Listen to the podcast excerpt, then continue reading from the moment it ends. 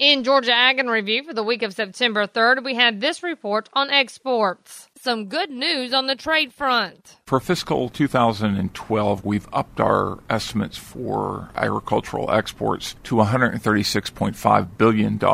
That's up from $134.5 billion. That was the estimate that we came out with in May. That's USDA Chief Economist Joe Glauber, who says it looks like that good news will carry on into the 2013 fiscal year with the first estimates. Projecting exports at $143.5 billion. That's a record. This despite lower production estimates for many commodities. The big difference, and one reason we're seeing this increase in exports is because the prices are so high. And they are offsetting for many commodities actually a drop in volume. Corn down 14%, soybeans down 19%, cotton down 7%. However, cotton is the one commodity that is still projected to be off a bit. There we're projecting cotton exports at 4.8 billion. That's off around 28% from last year. And a quick look at import projections for fiscal year 2013.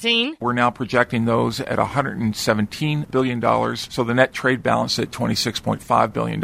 Also, Glauber notes that Canada is expected to take the lead from China as our number one export market. And with more export news, Randall Wiseman had this. News out of Tokyo this week shows a panel of Japanese experts has recommended that imports of beef from cows up to 30 months old will be allowed to enter their country. U.S. Meat Export Federation President and CEO Philip Seng told me things are looking positive for U.S. beef in Japan. They've had uh, seven different meetings of their Food Safety Commission where they look at the risk uh, going from 20 months to 30 months. From what we understand is uh, basically all their questions have been answered and uh, they're going to come forward with a recommendation, and then there'll be a public comment period, which is like we do in the United States as far as a rulemaking protocol. They'll look at those comments, then they'll uh, remand then that questions to their Ministry of Health, Labor, and Welfare.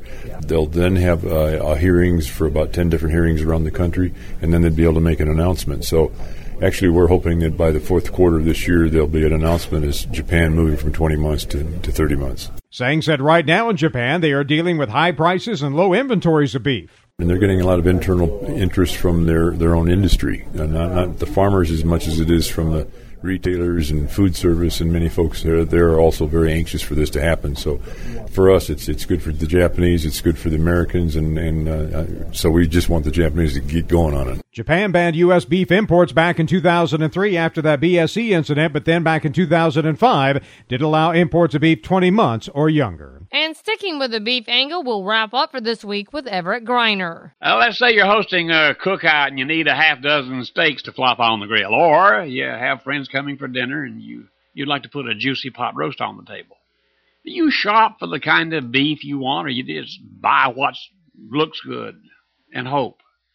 Well, you know, farmers can and farmers do produce the kind and the quality you want. You're likely to pay more USDA still grades all beef processed in our commercial processing plants. Three grades prime, choice, and select. Won't find much prime grade. 90% of that goes to fancy tablecloth restaurants. You don't see much choice grade in supermarkets either. It's mostly select grade. Do you check? A good market will have it labeled. If it's not, it's likely to be select, the lowest grade. All right, prime, choice, select. The choice you make determines the quality that you enjoy.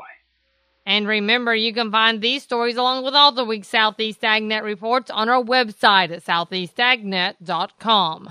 I'm Julie McPeak with Southeast AgNet's podcast.